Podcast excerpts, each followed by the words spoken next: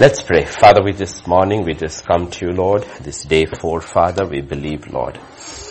We will stand firm, Father, believing you are in always, you are in control, Lord. Delay is not denial, Lord. For your word says, you make all things beautiful in your time, in your time, Lord. You make all things beautiful in your time. Come, Lord Jesus, speak to us. Teach us to stand strong and to persevere, Lord. That this fasting and prayer should not be just an occasion, but two thousand nineteen, it will be a lifestyle, Lord. Amen. Yes, Lord. Until the day you come, many, I pray, will receive it as a lifestyle, Father. Thank you, thank you, thank you, Father. Thank you, Lord. Speak to us this fourth day. In Jesus' name we pray. Amen. Amen. Amen. Amen. Okay, so day four, day one. Remember David's advice to Solomon. Get rid of these people. Deal with them. The spiritual principle. Deal with your father's enemies. Your father's enemies can become your enemies. You look at the patterns where your forefathers fell, and you will see it could come into your life, so deal with. And then there may be certain things in your life which are not there in your father's life. Like Abiathar was faithful to David, but he was unfaithful to Solomon. So you have to look in those things which your father maybe never struggled with, and you are struggling with. Deal with that. Otherwise, it will come back to haunt you. It may come back. It may not even touch you. It may touch your subsequent generations, your children. Like when we know when Israel came into the wilderness, they were immediately attacked by the Amalekites. Amalekites opposed them. And God had said after they won that generation to generation, he will fight Amalek. And when Saul is anointed as king, one of the first commissions given to Saul by God is destroy all the Amalekites. And you will see that's where he failed. And a thousand years later, now Israel is in Babylon, in captivity, and you suddenly realize there is Mordecai, there is Esther, the three people in that story. Mordecai, Esther, two Jews, and Haman rises to destroy them, and you realize Haman is an Amalekite. A thousand years later, it has risen. Meaning if, if I don't deal with it, it has no effect on me, it doesn't mean it will not if affect my children and my subsequent children. So we look at it and say, we deal, it does, it, it doesn't bother me, it doesn't matter. God says, deal with those things, otherwise it will. So you will see Esther rising up. God has to use a simple little orphan girl who will rise up, and you will see she goes on a three-day fast. She asks all the Jews to fast along with her, and she and her handmaidens, they fast, because desperate times will require desperate measures. No, you cannot be complacent about it, because this is a spiritual war, and you will see all hell breaks loose. You know, things happening suddenly you have, because the, all that hell breaks through is simply because Mordecai refuses to bow down to Haman. If he had bowed down, there would have been no trouble. As long as your spirit does not bow down to your flesh, there's no trouble. Okay, no trouble. And a lot of people, you need to realize, a lot of Christians have automatically compromised. Like, if I compromise on what I spoke to you earlier, no trouble. No trouble. Uh, actually, no trouble. Everything is easy, right? You don't have to worry about anything. Life is so cool, and you can always turn it around and say, God bless me. No trouble at all. No, no trouble at all. No. But it's, but at the minute you refuse, no, the spirit refuses to bow down to flesh, you will see Haman is plotting, plotting, plotting to destroy. So remember that. And remember, when she went to meet the king after three days, she did not go in that garment. She was fasting and praying. She put on royal garments. That's why we come here. Yes, we are fasting and pray, but when we are going to God, go, we put on a different set of garments called praise and worship. That's our garments. We go to him, not crying and weeping. No, we go to him in praise, knowing that he has all power. And when she went in her royal garment, scripture says, The king stretched his hand towards her in favor. And we always know God is Emmanuel, God with us. And what is one of the primary things written in the Bible? If God is with you, you have favor. God was with Joseph. Joseph had favor in Potiphar's palace. He was in prison. God was with him and he had favor. Daniel, God had favor. So the eunuch said, okay, eat vegetables and water for ten days. That's a kind of fast. Okay, it's a Daniel fast. We are not looking at Daniel fast, but we looked at uh, the disciples fast. We looked at Ezra's fast. We looked at uh, Samuel's fast. Different kinds of fast depending upon the situations. Okay, so remember that's the first thing we did. Day two, we will also see fasting is an affliction of the body and the soul. Which means you can afflict it, but inside there is has to be a humbling. If we are not humbling ourselves before God, God is offended. He looks at our heart. He looks at our attitude. It can be about fasting and a prayer can be very offensive to God.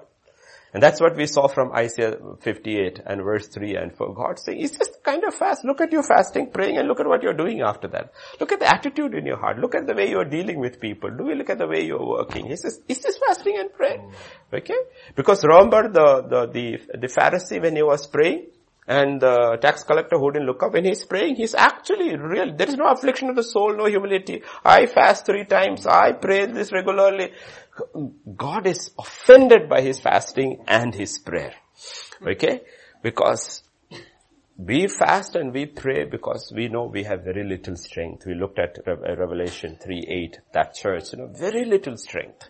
So they had probably had a habit, a lifestyle of fasting and praying, and they were depending, meditating upon the word of God. God says, you kept my word. And to this very weak church, God says, for you I have left a door open. No man can shut that door. And from Isaiah fifty-six eight, we saw the purpose of fasting.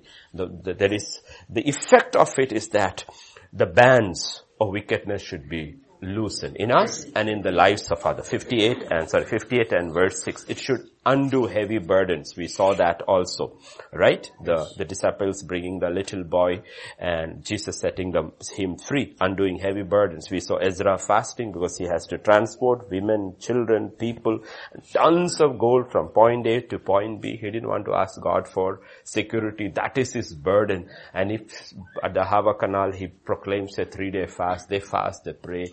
God is pleased with them, and they travel the entire distance with nobody touching them. And the burden is lifted because it is the leader's burden.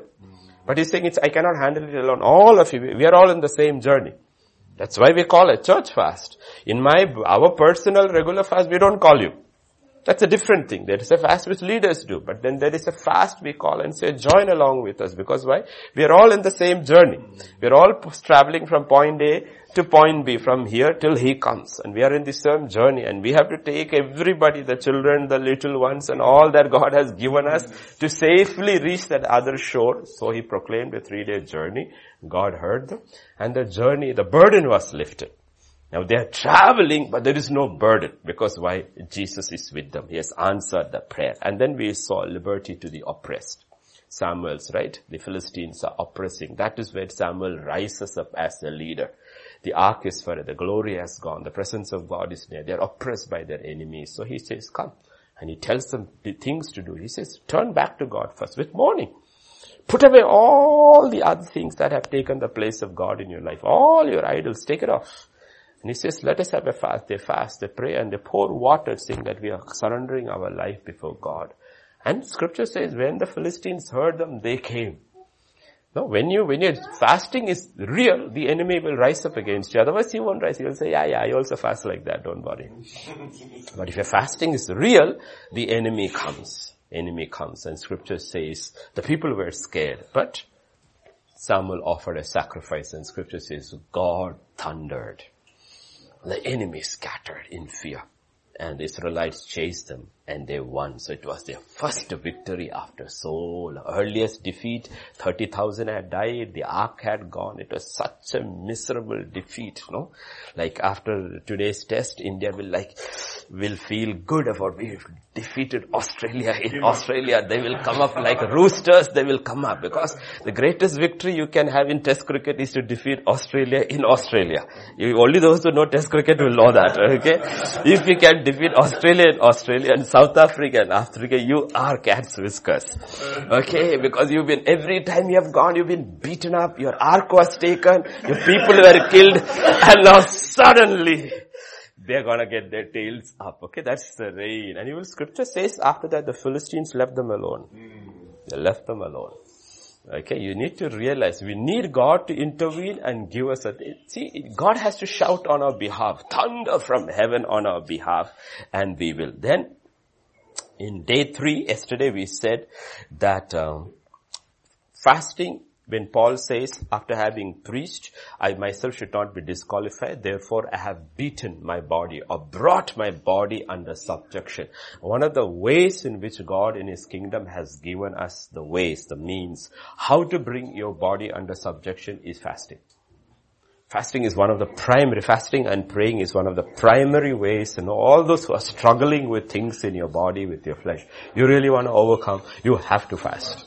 That's why all God's people had the habit, a discipline of fasting because, and also we saw yesterday, it's not only that, okay? You have to think for a minute. When Isaiah, uh, Elijah was sent by God to Cherith. He said, go to Cherith, I have commanded the ravens to feed you. Let me ask you this question.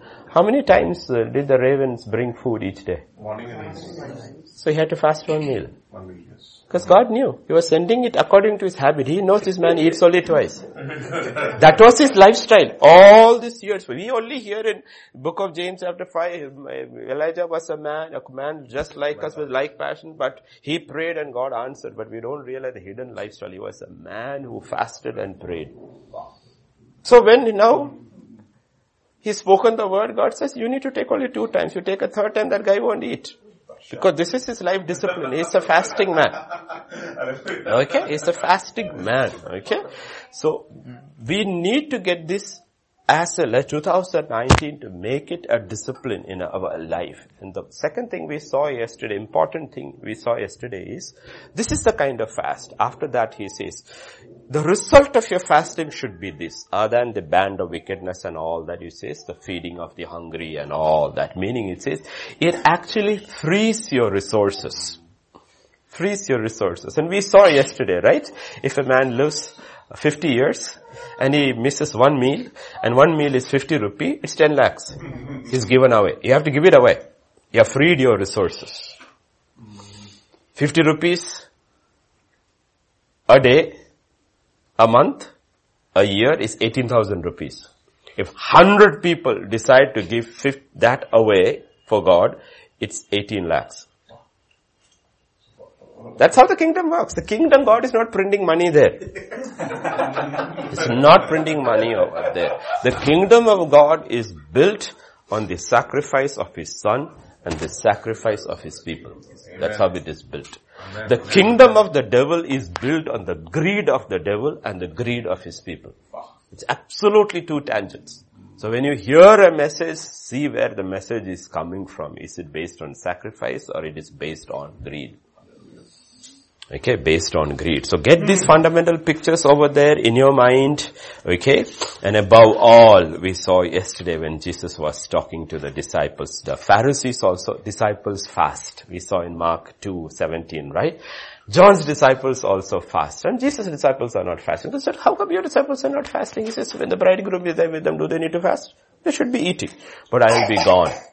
Once I am gone, they will fast. So there is incredible spiritual truth in it. When our fasting is real, our prayer is real, spiritual, and our meditation upon the word is real, it enables us to draw close to God. That's how you keep that closeness with God. That closeness with God is kept through this discipline. How did these men of God remain so close to God is because this discipline was a real spiritual. And we saw also yesterday that forty days of fasting, God's heart, Moses' heart has become one, that God's law has become the law of Moses. So always we'll call the law of Moses, though he never wrote one thing.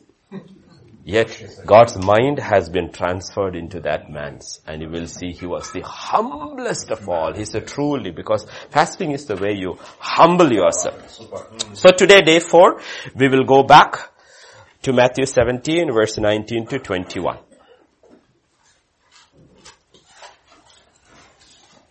Yeah. The true version you shall read. Yeah, please read. Matthew seventeen, nineteen to twenty. Yeah, please, quickly somebody. Then came the disciples with Jesus apart and said, Why could not we cast him out? And Jesus said unto them, Because of your unbelief. For verily I say unto you, if you have faith as a grain of mustard seed, ye shall say unto this mountain, Remove hence to yonder place, and it shall remove. And nothing shall be impossible unto you.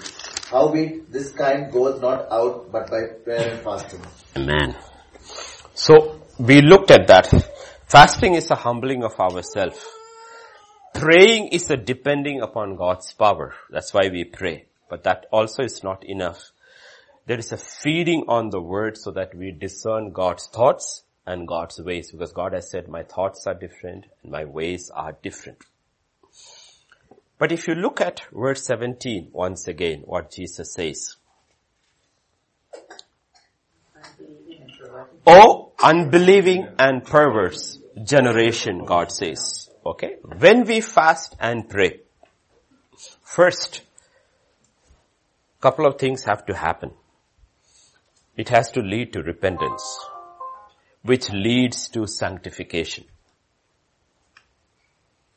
First thing he tells them is, you perverse generation.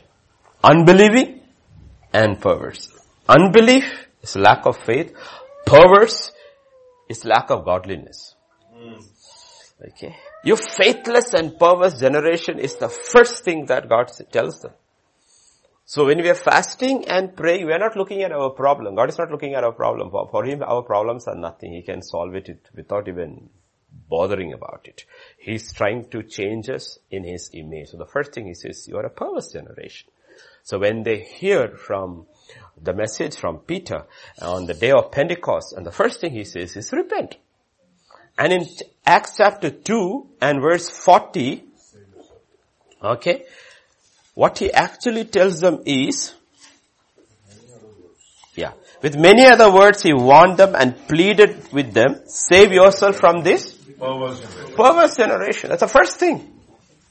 Come out of this perverse generation. It doesn't matter how good the world is, the world system is perverse. He says, separate yourself from it. Come out of this perverse generation. Okay. We, we heard about Ezra. Ezra coming back and with all that gold, favor with man, favor with God. God protected them. They and the families all came back to Jerusalem, and he finds that after Nehemiah, now he's coming after so many years, the temple construction has stopped. Everything has gone haywire with the first remnant that came back. And when he actually sees what is happening over there, you can see his reaction. He's shocked, with not with the people who were there, but the remnant who came back. Look at in chapter nine. After these things, verse one, had been done, the leaders came to me and said, the people of Israel, including the priests and the Levites, have not kept themselves separate from the neighboring people with their detestable practice, like those of Ezra nine. Verse one. Like those of the Canaanites, the Hittites, the Perizzites, the Jebusites, the Ammonites, the Moabites, the Egyptians, and the Amorites. Every per- people whom God had said you should destroy, and never, they went directly against the remnant.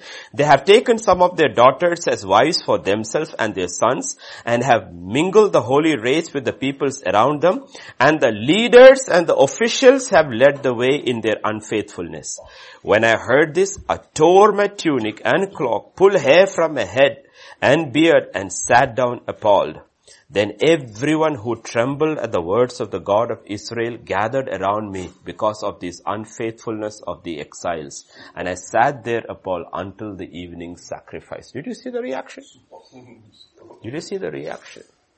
That's what Jesus is talking about. He says, do you see the reaction? He says, when you hear the word, do you react that same way, saying, yes, Lord, two thousand eighteen, I really went into the world, and I like the world, and I took so many things of the world. I did not actually separate my spirit from the world. Because the word, scripture talks about the spirit of the world. It is, why does God say don't love the things of the world? Is because behind the things there is a spirit.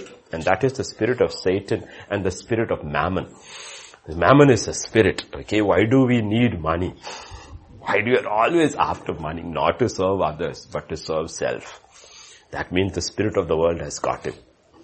Okay, that's why God is talking about all you need. I will give it to you. You don't worry about it. You just seek my kingdom, my righteousness. So this is what has happened. You know, when that world spirit comes and we don't, we don't separate ourselves from them, their practices become our practices. Now what has happened is they have gone ahead and married all the unbelieving people around, and they have appropriated their practices, their gods, and they have mingled God and his ways with their ways.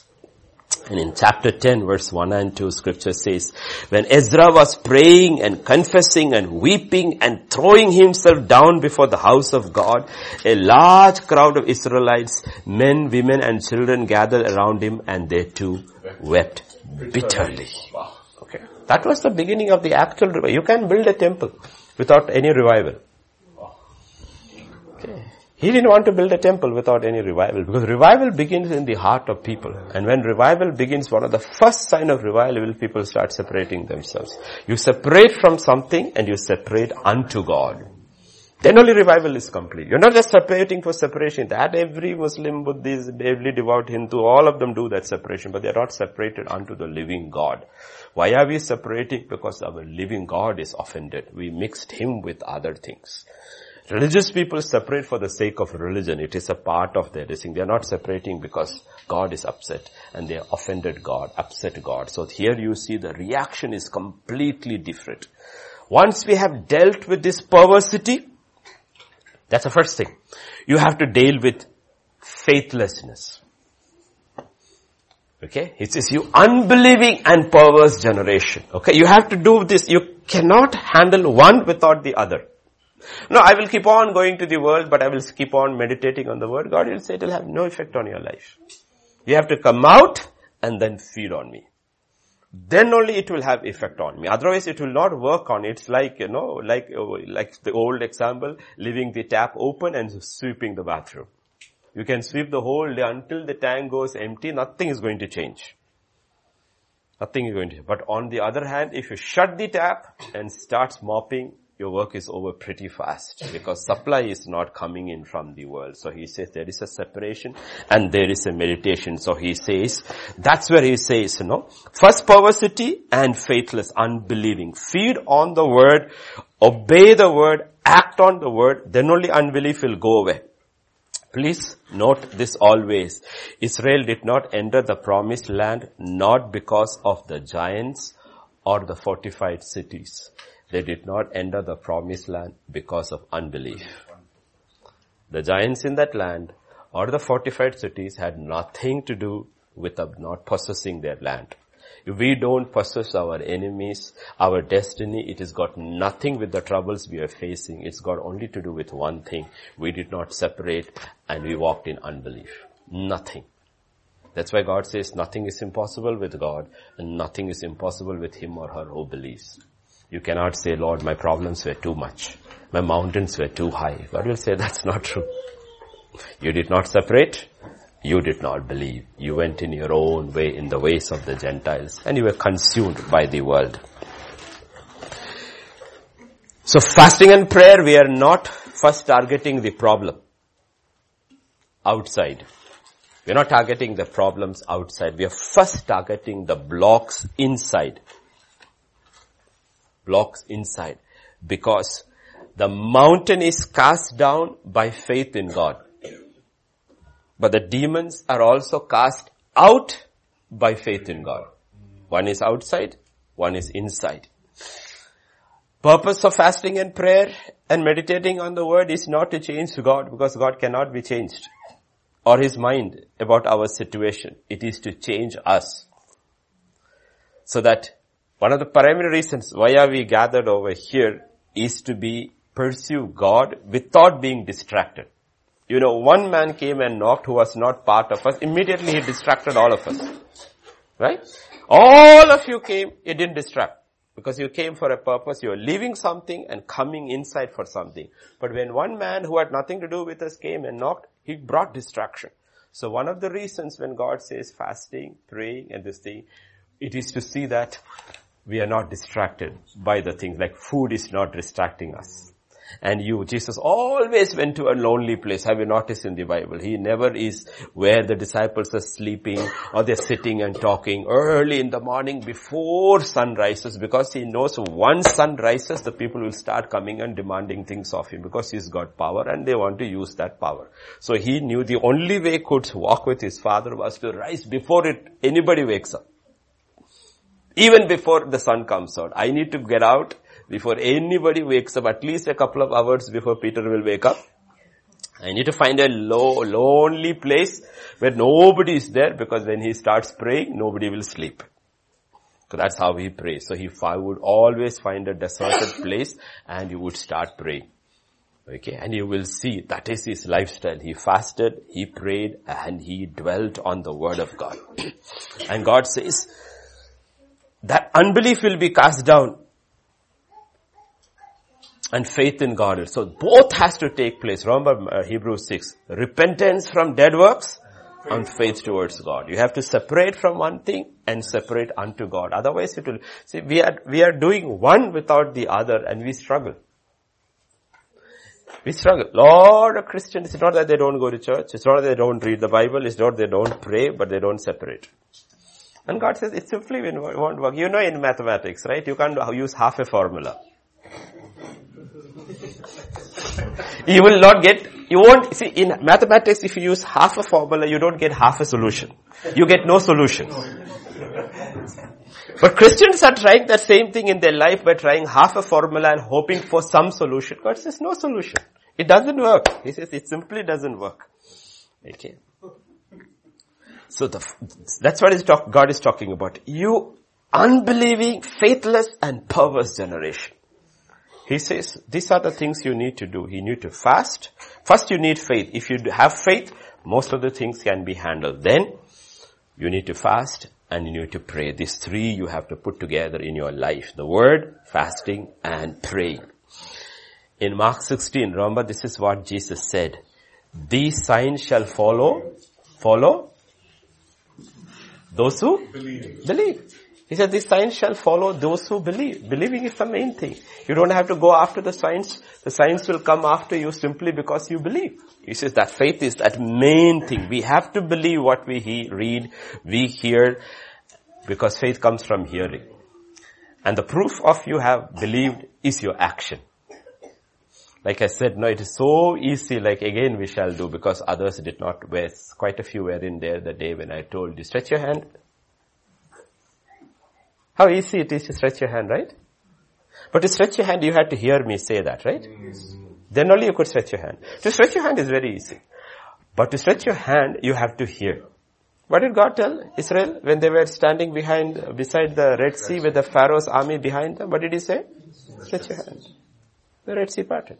Is it difficult to stretch your hand? No, it's not. But it's very difficult to hear.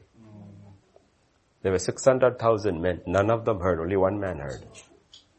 And he stretched his hand. And the Red Sea parted for all of them. It's not, this is so difficult. It is the hearing. Once you have heard, you have to obey. And that's when your Red Sea parts. When your problem parts. You have to, we have to learn to hear. Because when God sees, God says, the battle is already over. He is not saying, oh, what shall I do? They are still fighting. He has already seen the end from the beginning. He has seen the battle is already over in Christ Jesus. We are crying for blessings. But Ephesians one three says, He has already blessed us. He has already blessed us. He has already blessed where? In the spiritual realm. So, so it's very funny, right? Lord bless me. God says, do you see? Do you see? He says, you're already blessed. Do you see? But you're blessed in Christ. You're not blessed outside Christ. You're only blessed in Christ. He says, do you see Christ? Or do you see yourself? Supply already has been met. The whole fasting, praying, meditating on the word of God, the separation from the world and faith rising is so that we can partake of God's divine supply. We can partake of God's divine supply. That's the whole purpose of it. That We are not saying, Lord, is there anything for me? We already know all I need is already there. Now help me to connect and get my supply. Think about that verse we had looked a couple of weeks back. Genesis chapter one, verse twenty-eight. The first thing God speaks over, by faith, over Adam and Eve. Verse twenty-eight. God blessed them and said to them, be fruitful and multiply, fill the earth, subdue it and have dominion. And rule, right? What did he say? Be fruitful, multiply, fill, fill subdue, and subdue. And dominion. Have dominion, right? Is that what he's telling them? Look at one thing. Simple thing, you look at it, okay?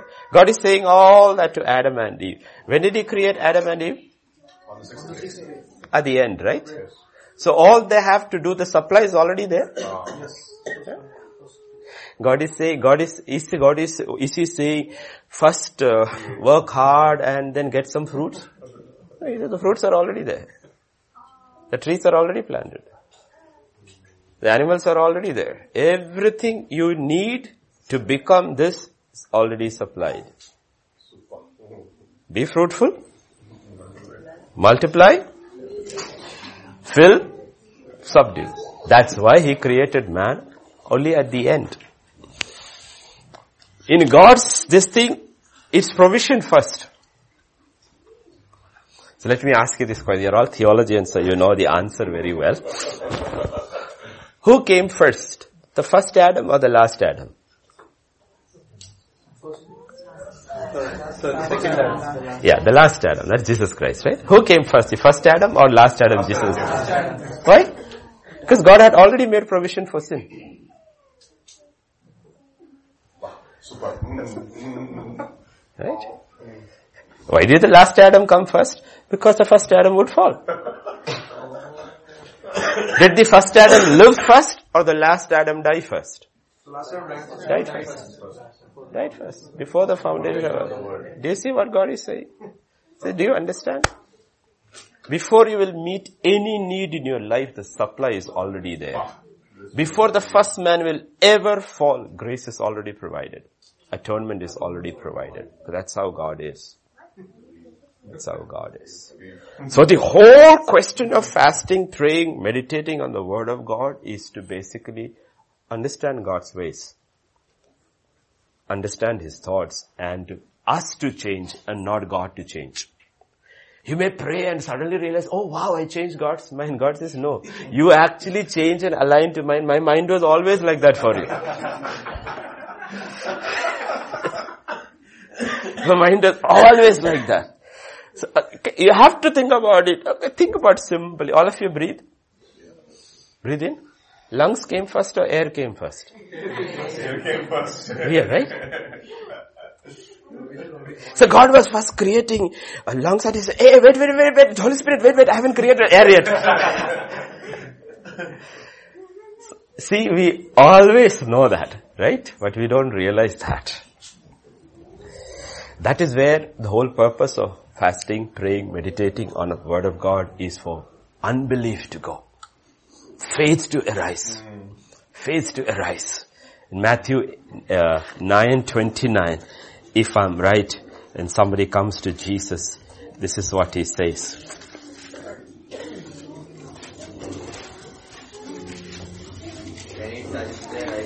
He touched their eyes and said, according to your faith, let huh? it be to you. What do you want? You want to see. He said, let it be according to your faith.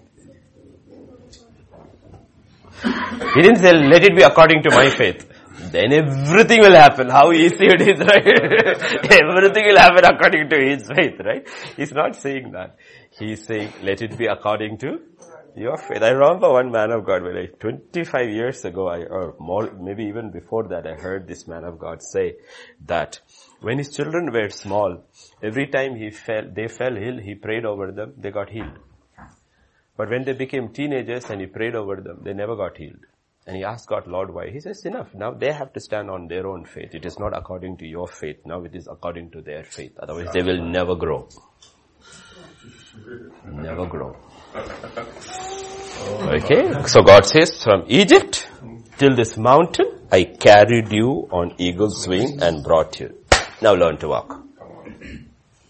If you don't learn to walk, you will die here. Don't expect me to carry you from here into the promised land. He said, no. You need to grow up and learn to walk by faith. Fight this battle of faith. The problem is, we like being carried. Spiritually being carried. The problem is, spiritually if we are carried, we will never mature. And I always tell my wife, I said, you have to stop constantly praying for people. They're just taking the load and putting it on you. And it's the same prayer always. How long will you carry them? They will never learn to walk. They will never learn to walk. Once in a while it is fine. No? Like yesterday, Ma fed all of you. Ma one. Yeah, that's okay. That's nice. You know, and our children, they'll all come and sit beside me. And once they'll open. You mean at twenty-one, twenty-two, I have to feed them like that? Even our M R children, we have learned them, taught them to eat on their own. And God says, are you spiritually alive? You want to be carried all your life? Have you learned to walk with your father? He says, I can carry you all the way. He said, I will do. So when it comes to salvation, I will carry you all the way. But he says it very clearly. If you remain a child, remember a child, though he is a child and owns everything, will not inherit. He's just like a slave, like a servant. And he says, don't end up like that. Don't end up like that. Don't end up like that. No, actually you girls understand it very well. You are on the third floor and the first floor, and in the middle we have a set of children. Let us say Mary and Joy. They are also our children. But all their life, what, by, what can we get Mary and Joy do? Maximum sweep. That's all we can teach them. Nothing else. Nothing else. But every one of you can study, get a job, and take care of your, yourself. But they can't. Though they are children. So God says, if you spiritually don't grow and mature, what do you think I can ask you to do? Sweep the streets of heaven? Fine. Because I cannot entrust anything into you because you never grew. I'm not talking about you need to sweep in heaven. But I'm talking about the nature of work God will be able to entrust into us for eternity. And you know how boring it will be. You have a body which doesn't want food. A body that doesn't sleep. Unbelievable amounts of energy and nothing to do. And you know how boring life is going to be?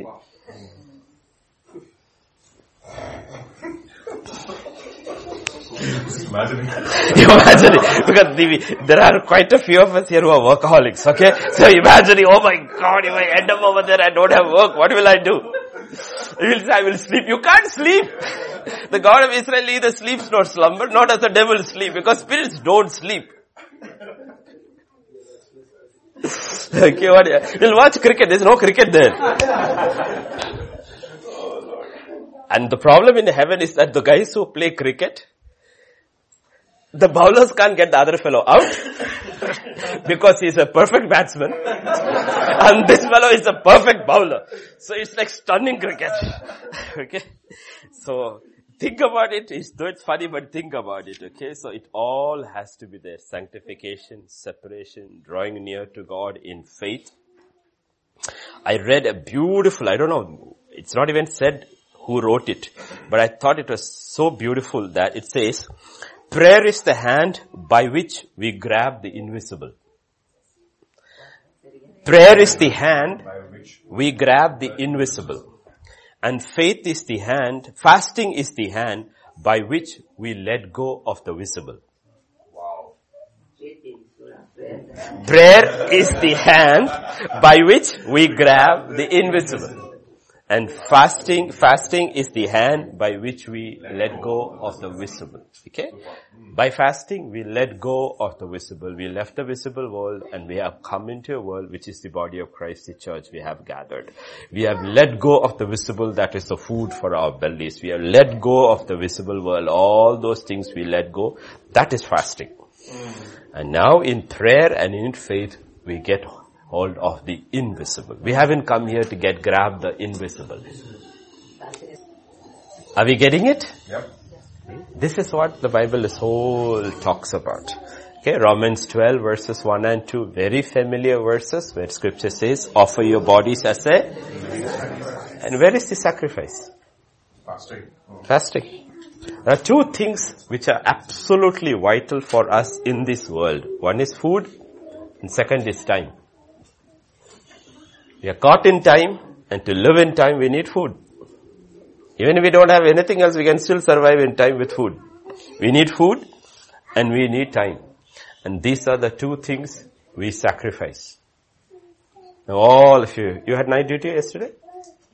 Therefore, okay. You have night duty today? Okay. You know, we have doctors coming from thirty, thirty-five kilometers every day right after night duty, coming here, sitting till afternoon, then going for the next duty. You know, it's time. It's a question of time.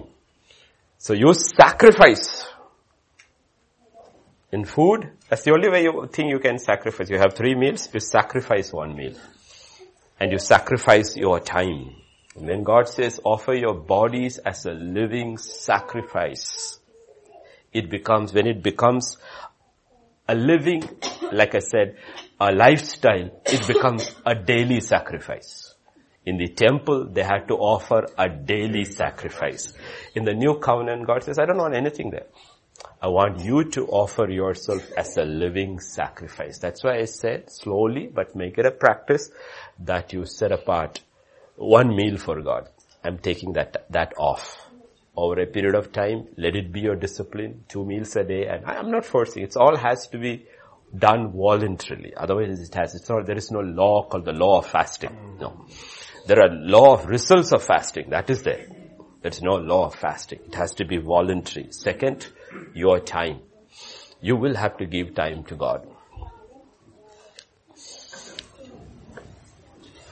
What happens is, when you do that, that fasting and prayer part, it makes your spirit sensitive to hear what God is saying.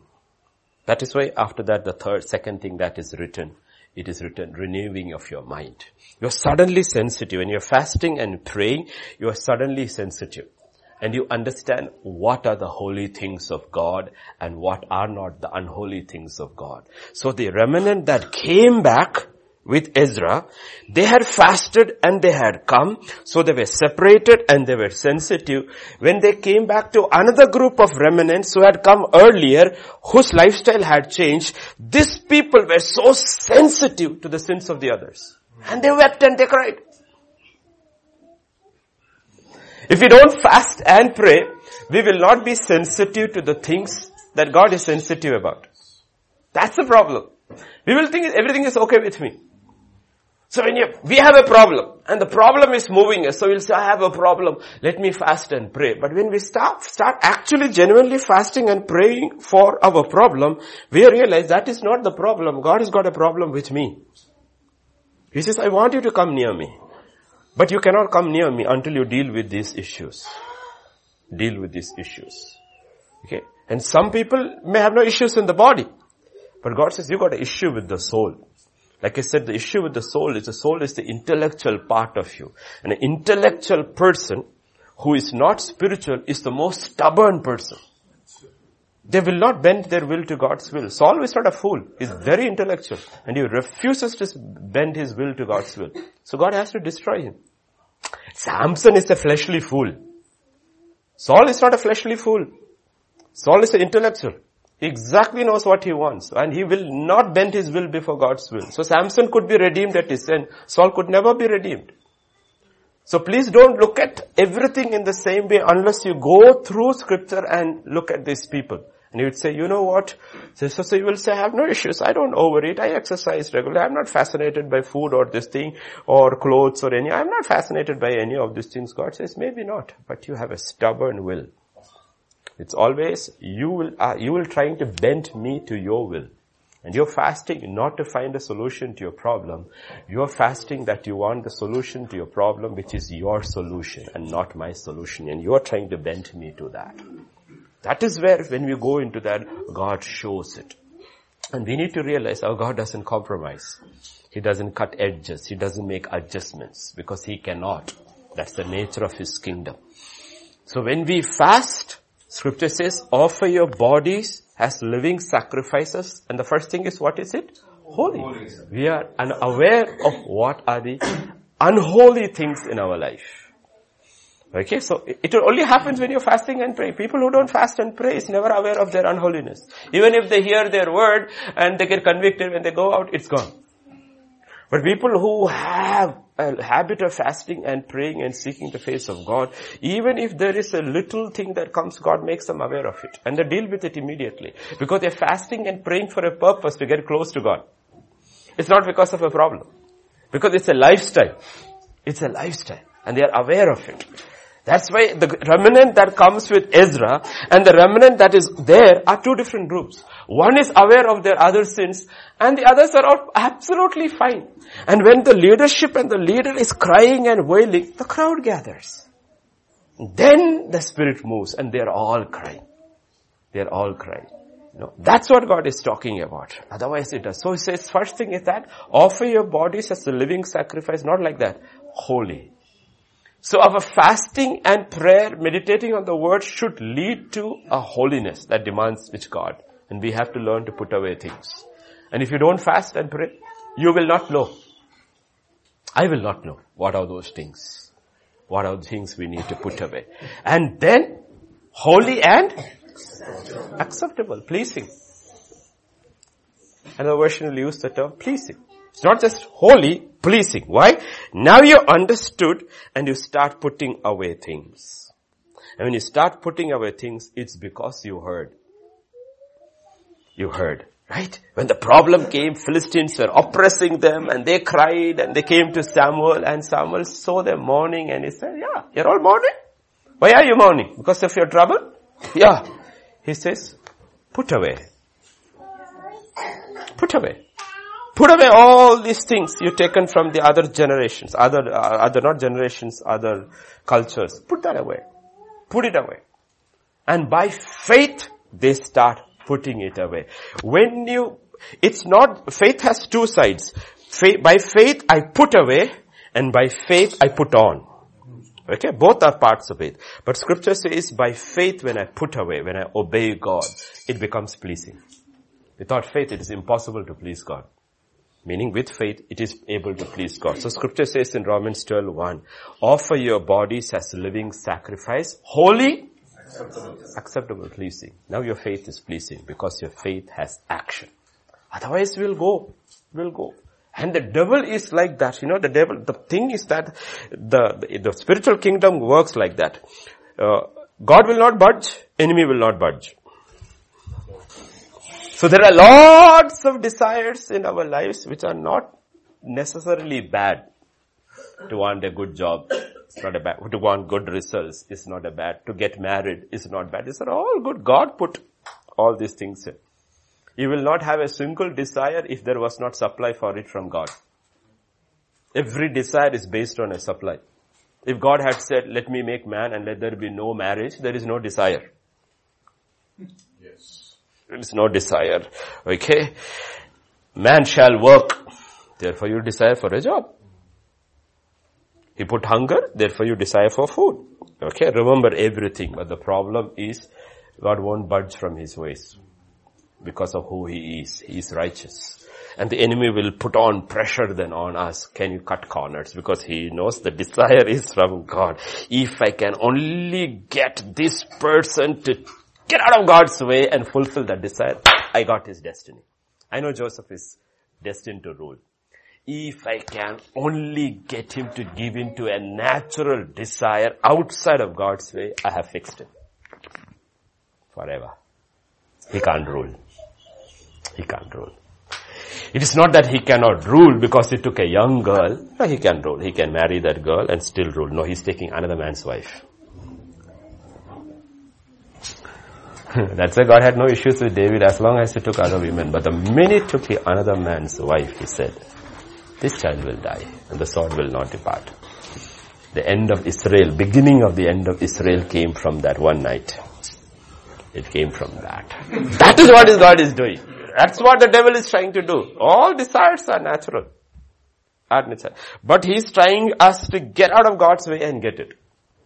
That is what the pressure is. For the believer. The pressure for the unbeliever, he has no pressure. The child of the enemy has no pressure. It's all natural pressure. So that's what God is saying that. Living sacrifice, Fasting, praying, faith, and the renewal of the mind. Renewal is the term, renovate. Let's, let's say this is an old house. This is not an old house. Let us imagine this is an old house. One of you buys this. And when you come into the house, you like, outside was good, but you don't like the inside. So you will call the people who will renovate your house. And you will say, no, I don't need such a, I don't need a puja room. I want it to be my study. So this is how I want it to fix it. So they say, okay, we'll tear all this down and fix it up. Oh, I don't like this bathroom. It's in Indian, Indian. I'm going to break it down and make it Western. Oh, it's a very large room. I can fit in a bathtub also over there. You renovate the entire thing according to your liking. That's exactly what Romans twelve one says. Once God gets his house, he starts renovating it so that he can live there. Instead, what we are trying to do is that we are trying to use God to renovate for ourselves to be more comfortable. You forgot who is the one who is coming to live. It's no. Yeah, isn't that what he told in the Old Testament to Israel? I will come into the camp and I will see all of you that you are all are clean and holy because I am going to dwell in the midst. All the Levitical laws were not given for Israel. It was for God to be with Israel. We think it was for Israel. As long as they didn't want God, the laws don't matter.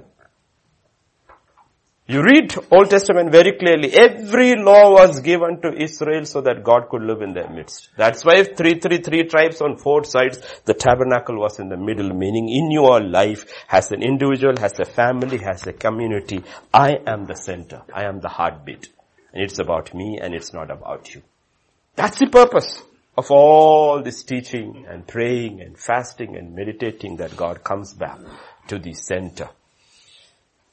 No center. Because like I was saying, once this is over, we'll pray for fifteen to twenty minutes. Because for real prayer to take place, like the apostles prayed for ten days, the mind has to become one. Then only prayer can really happen. Otherwise we cannot really pray. We cannot really pray. We three, like we said, we three pray. Every day we three pray. Pastor Vijay, me and Ma, we pray every day. It's because we have come to a purpose which is very common. Our purpose is very common. Our mind is aligned to one thing. Only thing we think about is not our children, all our children. Spiritual and physical. It's only the kingdom of God. So purpose is aligned. So we can pray. We can pray. And God is talking about the church becoming one. The purpose is the kingdom and the kingdom alone. And all these things shall be added. That's where all this teaching comes. They gathered daily for the apostles' doctrine, for fellowship, for breaking of bread. Doctrine, fellowship, judgment. What's the whole idea? So that they become one mind. And fourth is put prayer. And when they became of one mind and they are praying, Scripture says God did amazing things in their midst. They didn't have to go after anything. Everything was coming after them. All the things they wanted was happening among them because they had become of one mind. And doctrine is the first thing. Teaching is the first thing, so that we allow, renovate the ear, the heart, the mind, the lips. You look at Proverbs twenty-two.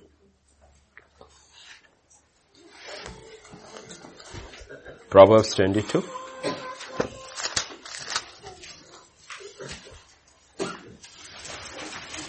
Verse seventeen to nineteen. Yeah. Incline your ear mm. and hear the words of the wise. Incline your ear. ear and hear the words of the wise. Yes. And apply your heart to my knowledge. Okay. For it will be pleasant if you keep them within you. Mm. If you, uh, if all of them are ready on your lips. Lips. Okay. Hear, heart, keep them in your mind. Let them be ready on your lips. That's how faith works. You hear, you believe, you meditate, and when the time comes, the Spirit says, this is what you need to say. That's the whole process. And fasting and prayer and meditation is to align our mind and our heart with God. A lot of you are children sitting here. Children in the sense, teenagers. And you come, you may not understand a lot of things. To those people, God says, be like Mary. Not Mary Magdalene, Jesus' mother. In Luke chapter two and verse fifty-one, this is what Scripture says about. She heard a lot of things. She didn't understand most of the things. But she treasured them in her heart. You may not understand a lot of things. Lot of things. You know, lot of things which I preached to you today, I heard when I was young. I didn't understand. But I did not forget. I treasured them in my mind. I kept them in my diaries, wrote it down. And now, later, it all started making sense. It started making sense. Okay?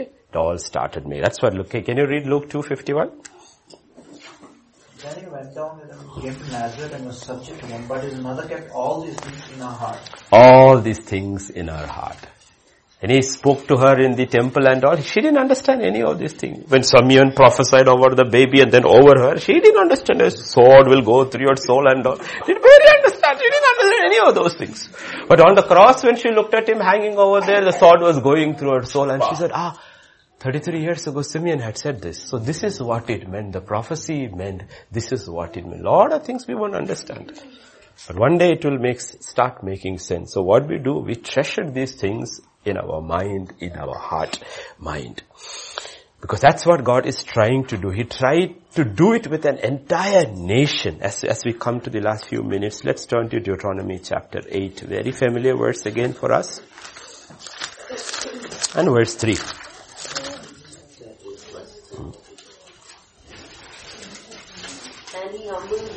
Yeah, we read two and three. Lord thy God led thee these forty years in the wilderness to humble thee. Yeah, he led them into the wilderness. The first thing is that the, the part of the fasting is a separation from the world. He brought them out of Egypt, out of the city, into the wilderness, a separation from the world. What was the purpose? To humble, to humble them. And then? And to prove thee, to know that what was in thy heart, whether thou wilt keep his commandments or not. Mm. And he humbled thee and suffered thee to hunger, mm. and fed thee with manna. He caused them to hunger. It was a fast for them. It was an actual forty-year fast for them. They couldn't eat the things which they were used to eating. And they were removed from the place from they were used to living. And God says, I caused that to see whether you would humble yourself. I can do one and two. No, I can't do one and two, but I can do one and do with uh, G S S children if you want. Yeah, and I decide for the next three days you're not getting your meals. And you're not going to school. Suddenly you're stuck in your dorms. Alright? But that's all. But that doesn't mean your heart is humbled. Outwardly. These people were like forced into a situation in the desert and fed nothing they're used to. Only manna which comes in the morning. And God says, I caused you to humble, caused you to hunger, and I fed you with manna to see whether you would live off my word. Whether I could generate faith in you. And he said, I, I couldn't. I couldn't. Outwardly we can do all these things, but at the end of seven days, if faith hasn't resigned, and we have decided, you know what, I'm going to live off the word of God. Yes, I have food for my body and all, but that's not my real sustenance. I realize the real me is my spirit. And my spirit needs the word of God. And it's the spirit that is going to live through this body. The body will be taken care of, but I will live off the word of God. We have really humbled ourselves. There is God has humbled them, led them into the wilderness, forty years. And we will think, Lord, you knew they were going to fail. He says, no. I knew they would fail, but I knew their children would succeed. And their children had a forty-year lifestyle of fasting from Egypt, the food of Egypt, the land of Egypt, the sights of Egypt, and feeding on God's word. And forty years later, they said, we are ready to possess the land. We are ready to fight, and we will follow you, Joshua. And that's what God is talking about. This is a lifestyle. This is a lifestyle we appropriate. So when you open the word of God, or you hear the word of God, or you're reading the word of God, you need to have open ears, an open heart. Jeremiah will put it across this way in Jeremiah fifteen and verse sixteen.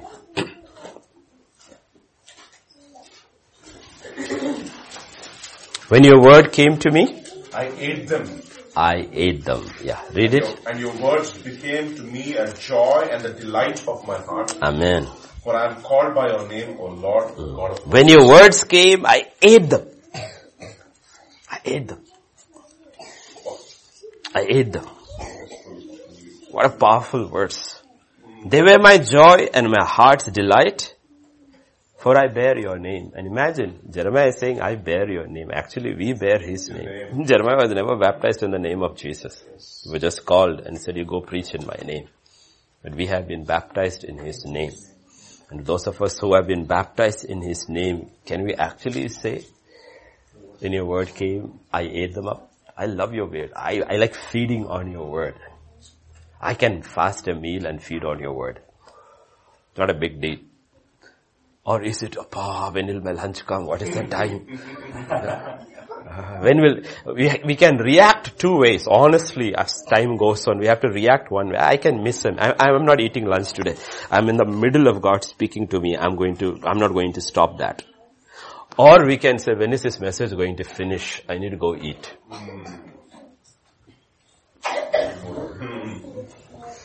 No?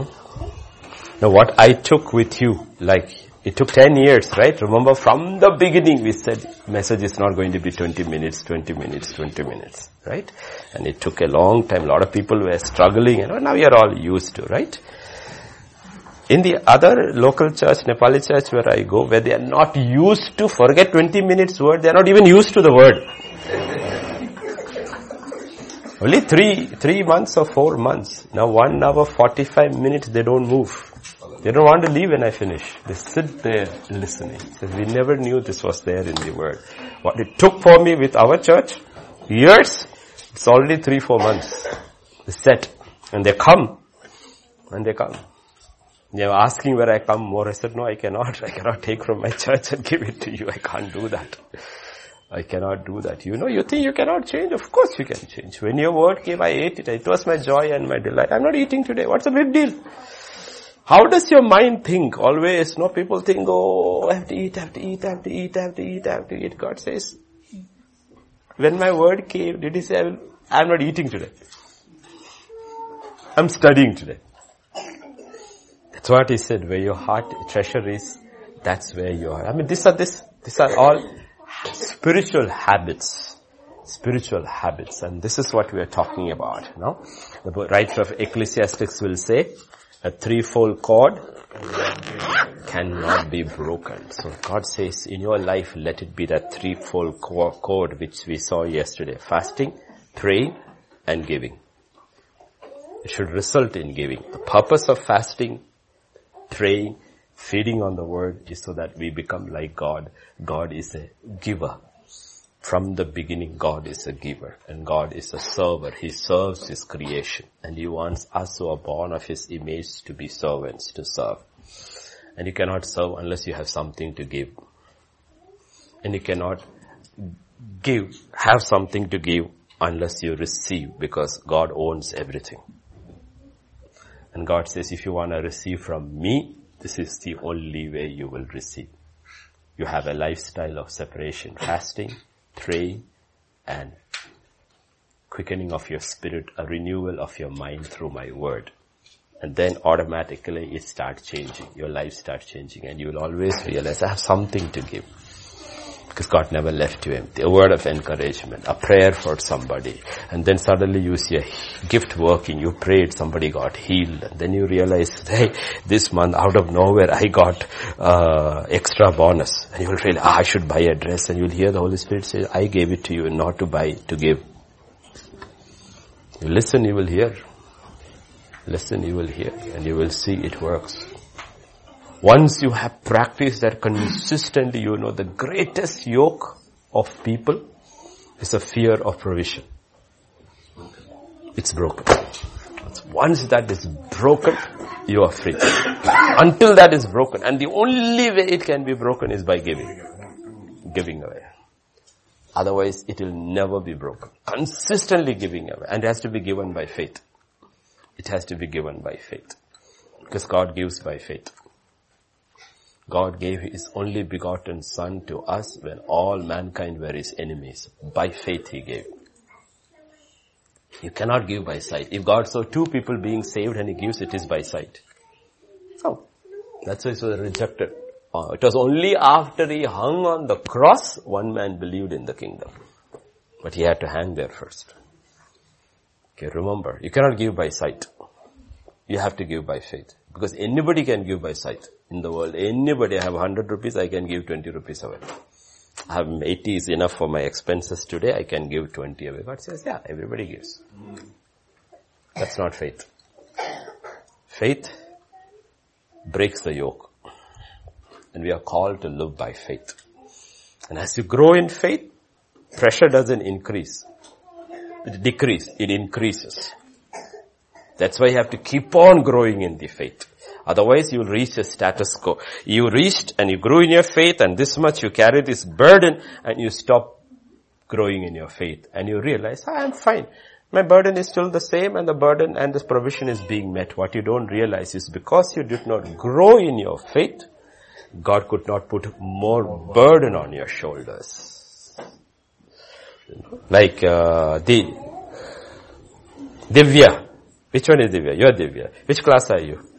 Class? Eight. If I give you class six maths exam, will you get nine good marks? Yeah? And can you be proud about it? You need to realize, you know, a lot of people have reached certain stages in their life and they're bringing the same result. And they're very happy about it because it is one hundred percent. But because they're doing the same textbook exams over and over again.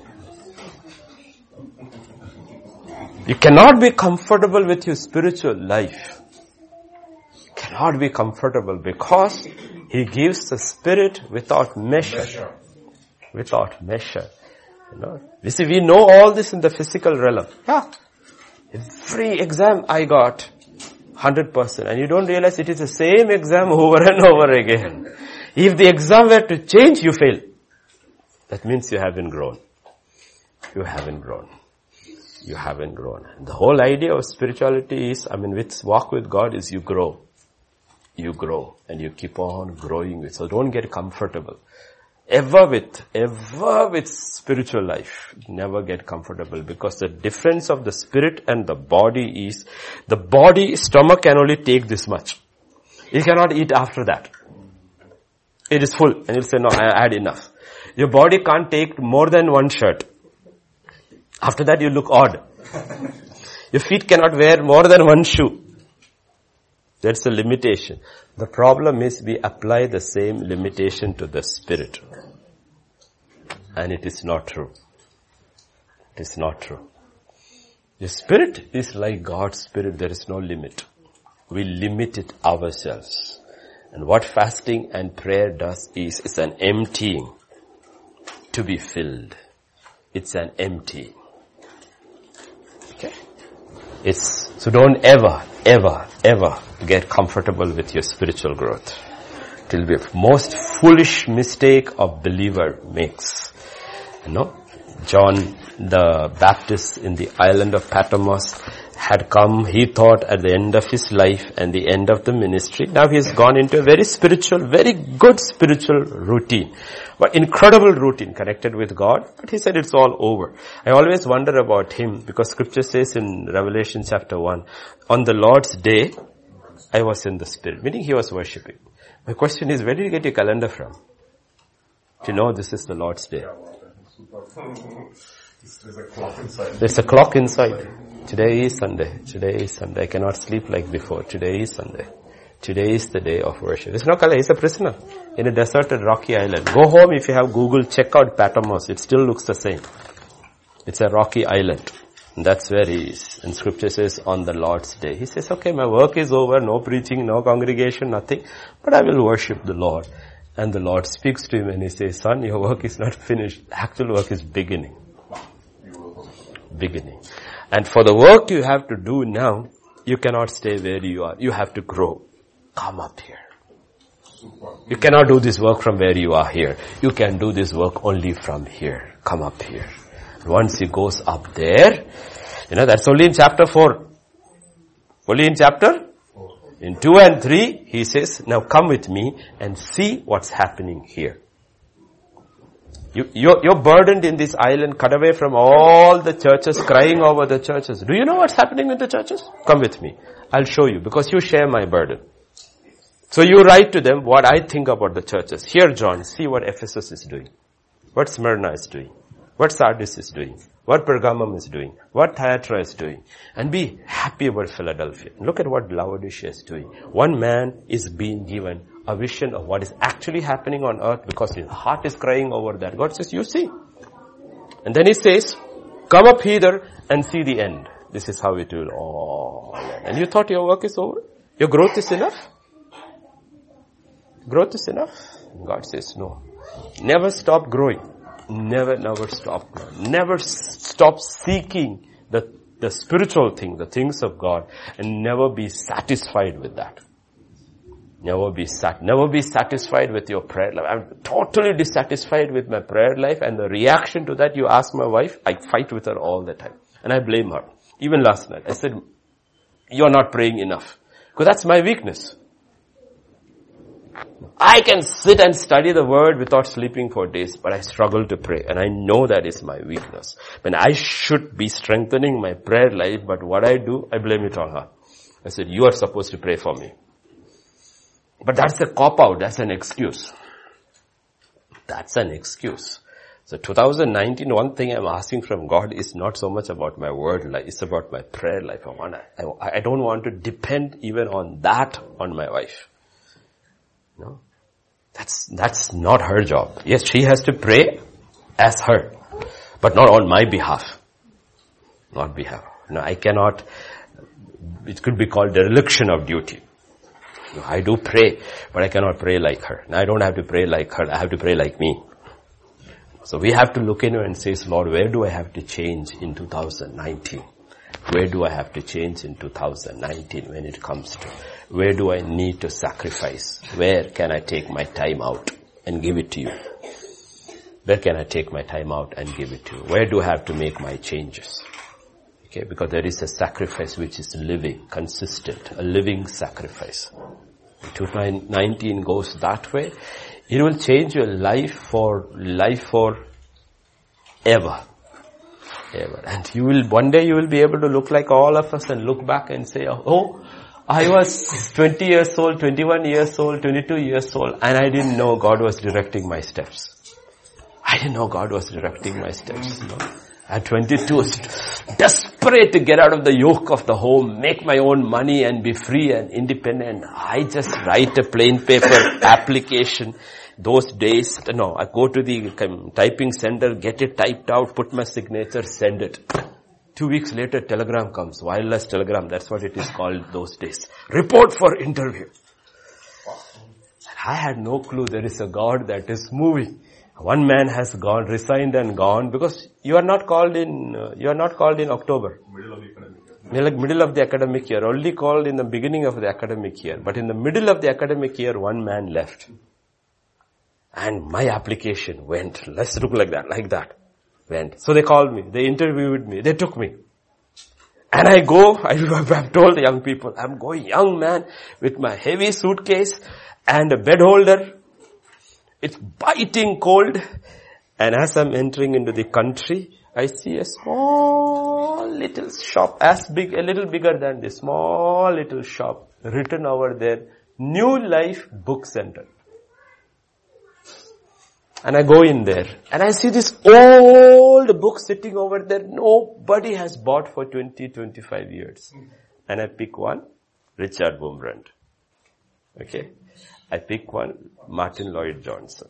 I pick another one.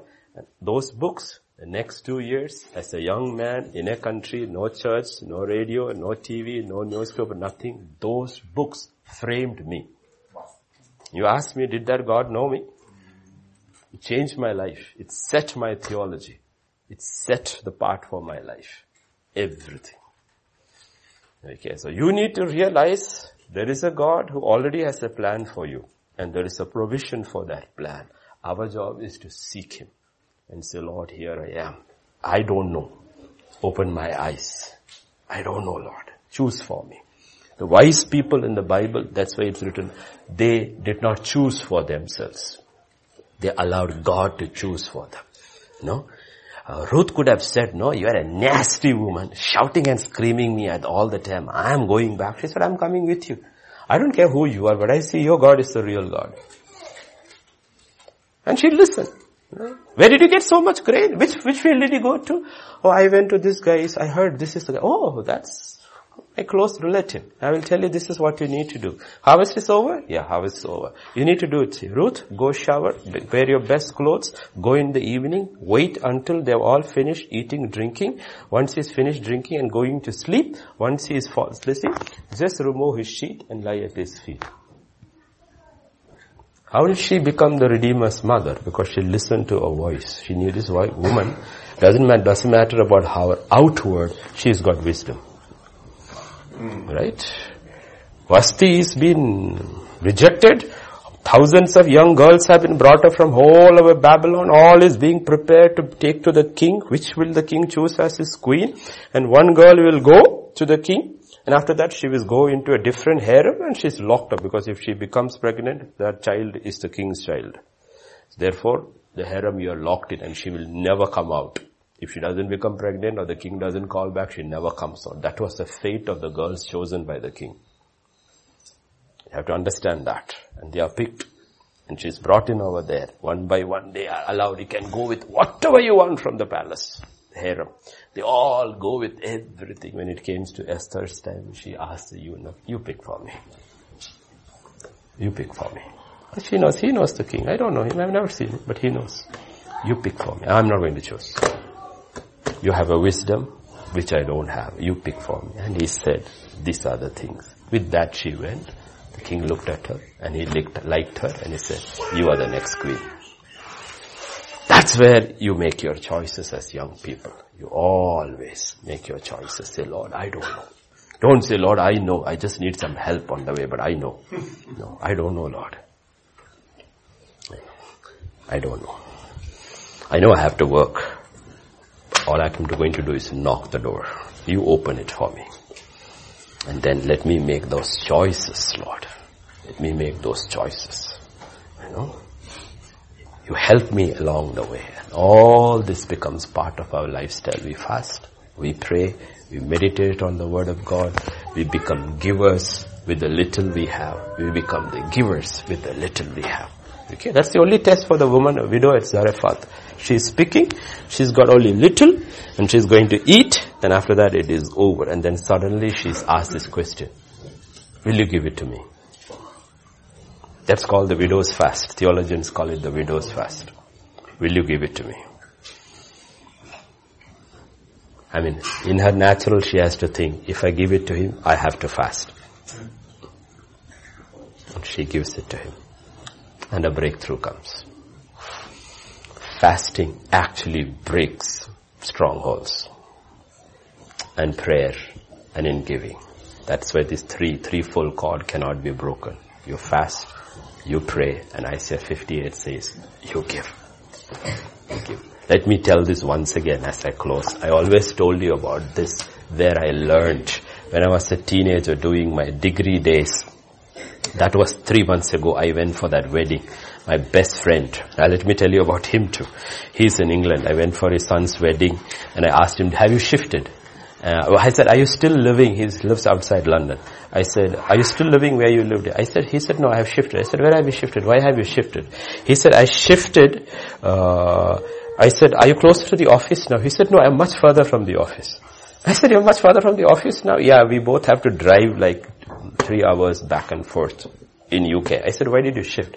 He said, I realize if I have to continue in my growth, my spiritual growth, I need to shift my uh, my house, not closer to the office, but closer to the church. He said, we have shifted closer to church so that we can attend every meeting in the church. Earlier we were not able to because the distance was too much. So he said, now we are okay driving every day to office. But when we come back, we go to church. This is in U K. Mm. Believers are also making their decisions that it is not prosperity, it is not money, it is, the whole thing is falling apart. We need to stay close to God. And then we were, he was my, he's my age, he was, and he had three younger brothers, and his third brother was in class seven or eight, and uh, they used to keep Lent, forty-day fasting, and uh, forty-day fasting. I used to be oh, during. Every week, two days, three days, I used to be in their house because my parents were far away. So we decided to eat lunch. And this boy said he was not eating. He said, no, I'm fasting lunch too. Then I saw him going into the kitchen and coming out with a packet. And I asked him, Johan, where are you going? Because in Kerala, we pack food in banana leaves. He had cut a banana leaf. You know, you cut a banana leaf, you put it over the fire, it becomes very easy to pack. No? He said, I am taking, I am not eating, but I am taking my food which I would have eaten, which my mom cooked for me, and I'm going down to the corner where a beggar sits to give it to him. I said, why? He said, because it is written in Isaiah fifty-eight. That's the first time I saw Isaiah fifty-eight, in the year nineteen eighty-five. That when you fast, you sacrifice, you give your food to somebody else. Now I am preaching on it. But I saw it as a young man, a young kid who was twelve or thirteen years old, who knew his Isaiah. He's in Australia now. No, think about it. You know, you think children don't understand, cannot understand? Of course you can understand. If you read Isaiah, the God of Isaiah will speak to you. Amen. No, don't know, oh, this is too much for me. No, it is not. We, we limit God in our lives. Don't limit God in your lives. You have no clue if you find God very early in your life, how your destiny. You ask both of us, what is our regret that we didn't find God and the Word at your age? It's constantly our regret. If only we knew God the way you know, the way you have heard at our age, how different, how choices would have been different. It's our only regret. I'm saying that you have heard, you have known, you understand. twenty nineteen, let it be an incredibly different year for everybody. Say, Lord, this is going to be my lifestyle. Whatever I'm doing, I will do with my best as unto the Lord. But I'm going to fast, I'm going to pray, and I'm going to meditate upon your word. That will be my discipline. And I will be a giver, and I will ask you, Lord, give me something that I may give. Because you are a giver, and I am your child. Because in heaven, wealth is counted not by how much you have, but how much you have given away. In earth, your wealth is counted by how much you have acquired and not by what you have given away. So you have to ask yourself, how rich are you? How rich are you? How rich are you? And you have two billionaires. You have uh, Amazon's billionaire and you have Bill Gates. And if you go by heaven's, I have a feeling that Bill Gates will get saved before he dies. That Bill Gates will be the richer guy. You know why? Because his entire life's plan is that by the time I die, after this many years, after our death, our entire wealth should be given away. That's his plan. To give away his entire wealth. That's why he is the largest sponsor of H I V, uh, AIDS research and helping all that people. That's his idea. All that food, like how to ta- elevate the sufferings of the people, poverty, food supply. He, all his money goes into that. Somebody who understood, this is the reason wealth is. Because you're not going to take a penny with you. You need to give away, and God can. So you have two, even in the secular side, you have two billionaires. Everybody will talk about Amazon's founder and you will talk about Bill Gates. Absolutely different mindset, how he thinks. I, th- I don't think he has a children and he has a child. I think he has a child and he's left a trust for that child, and the rest is all to given away. Almost his entire, yeah, as a daughter. He has left her funding in a trust, and he said all his wealth is not for his child. It is to be given away. What she needs, he has given away. Because think about people. Think about they have understand principles from the kingdom. Okay, so don't try to hoard yourself. Give it away. I'm telling you, everyone who has learned to give his time to God has found there is enough time to do everything else. Everything else. Everyone who has stolen their time from God ultimately ends up with time unable to finish anything. God doesn't, he's not a miser. He says, given to me and I shall give it to you. Pressed together, shaken. And suddenly you realize when you have given a habit of giving your time to God every day, you're able to finish your task, your assignments. You're, when you are in job, you're able to finish your job on time. Everything is because there is a God who is maximizing your time. Maximizing your time. You know? And you need to realize, why did they pick up Daniel to become the highest satrap? Every regime wanted him because of the way he worked. Why did he work that way? Because you will see, always he gave his time to God first. First he put God and gave his time. And in his secular field, he was the best. People saw this, they didn't see this. So the enemies of God tried and came to stop him from giving his time to God. And he said, no way. You are looking at this, I am looking at that. I will open my windows and still continue praying. No, look at it that way. Change. This two thousand nineteen, say, Lord, I want to change. I want to pray. I want to fast. I want to meditate upon your word. And you will fill my emptiness. Amen?